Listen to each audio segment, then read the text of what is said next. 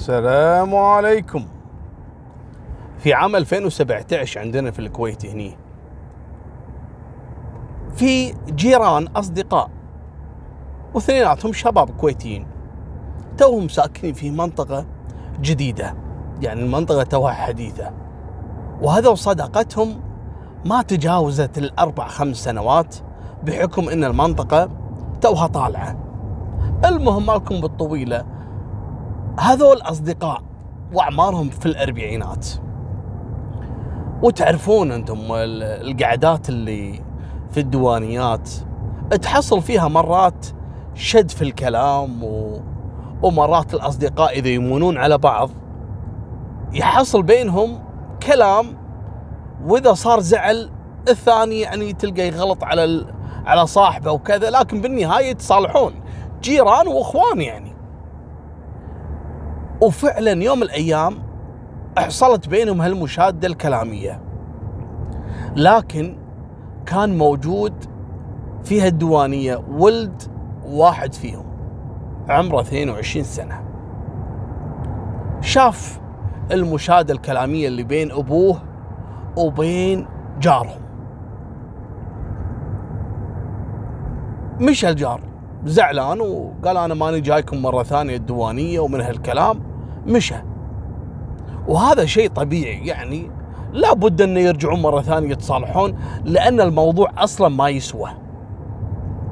لكن شو اللي حصل؟ الولد هذا اللي هو بعمر 22 سنة اليوم الثاني الصبح راح حق جارهم طق عليه الباب. أول ما طلع جارهم سلم عليه وحب راسه شلونك يا عمي؟ شو أخبارك؟ طيب إن شاء الله. عمي أبيك موضوع. والجار هذا يعني في قرارة نفسه انه مهما اختلف مع جاره وصديقه يبقى ولد صديقه هذا ما له ذنب يعتبره مثل ولده. قال له آمر يا ولدي عندك شيء؟ تبي شيء؟ قال والله يا عمي أنا عندي مشكلة وأبيك تساعدني فيها. وما ينفع الكلام في الديوانية أبي تركب معاي السيارة يعني بتمشى فيك في السيارة شوي ونرجع. قال حاضر ما طلبت شيء ولدي. وفعلا ركب مع ولد جاره في السيارة. المهم الولد شلونك يا عمي؟ شو أخبارك؟ وهم ماشيين في الشارع. وقفوا عند ساحة ترابية في نفس المنطقة.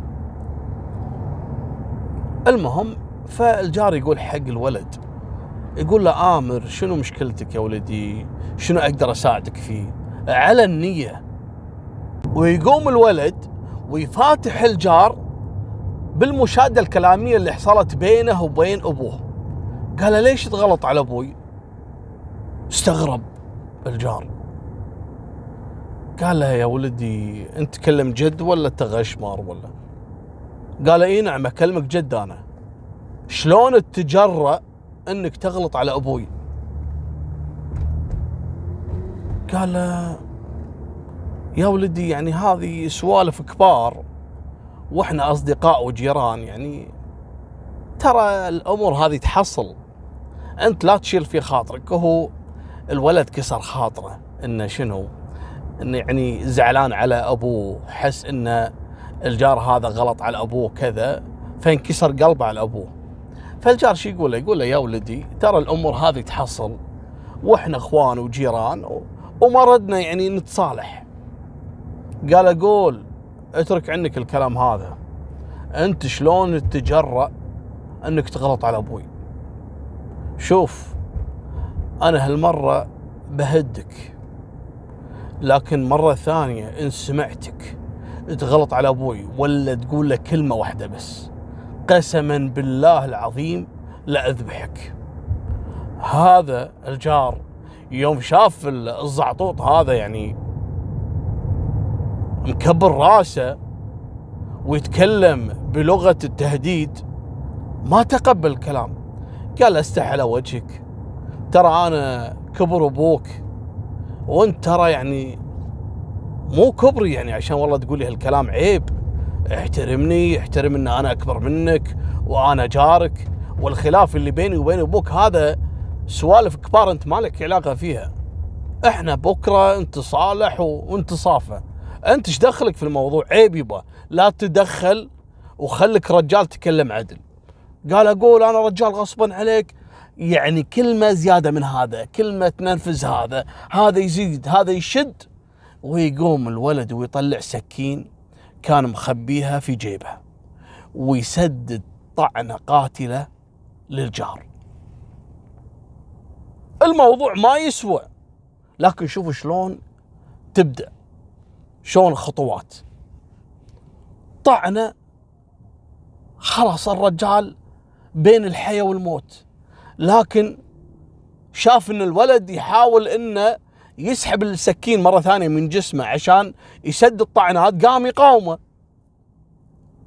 وصار ضرب بينه وبين الولد وضرب إلى أن خارت قواه المسكين ودخل في غيبوبة من بعدها فارق الحياة. تصرف طائش من الولد تسبب بارتكاب جريمة على موضوع تافه جدا. أنت شنو دخلك في سوالف الكبار؟ اثنين كبار وقاعدين تغشمرون ولا صار بينهم خلاف بالكلام ولا على شيء ما يسوى. أنت إيش دخلك تكون طرف في الموضوع؟ مالكم بالطويلة. يوم شاف إن جاره مات توقعوا إيش سوى؟ ويطير فيه إلى مستشفى عندنا هنا في الكويت اسمها مستشفى صباح. وصعد فيه تعرفون نفس الباركينج اللي عند المستشفيات؟ ونزل ينادي اللي هم المسعفين أو البورترات اللي هم اللي يجيبوا له السرير نقل المصابين. قال لهم لحقوا وعندي مصاب وكذا. فجابوا له وهذه إجراءات متبعة. إنه يسألونه يقولوا له وين لقيته؟ يعني على طول عطنا السي في مال القصة. وين لقيته؟ وين حصلته؟ أنت مثلا داسه في السيارة لاقيه في الشارع شنو صاير؟ فقال لهم أنا ما أدري بس لقيته في الشارع. الظاهر إنه واحد أصدمه وهرب. يوم نزلوا الرجل على السرير ولا يشوفونه أصلا متوفي. وفيه طعنة سكين. السكين إلى الآن موجودة. يعني كلام الولد هذا ما هو مضبوط. يوم شافوا الولد رايح سيارته يبي يهرب قاموا الأمن اللي هم الأمن اللي, هم الحرس تبع الشركات اللي يكونوا موجودين عند بوابات المستشفى من الجنسية المصرية. يعني بفطنتهم صراحة أن مسكوا في الولد قالوا له حبيبي أنت ما تتحرك من هني. مستحيل التحرك إلى أن نبلغ محقق المستشفى يجي يتفاهم معاك. قال لهم لا وكذا ويبي يهرب.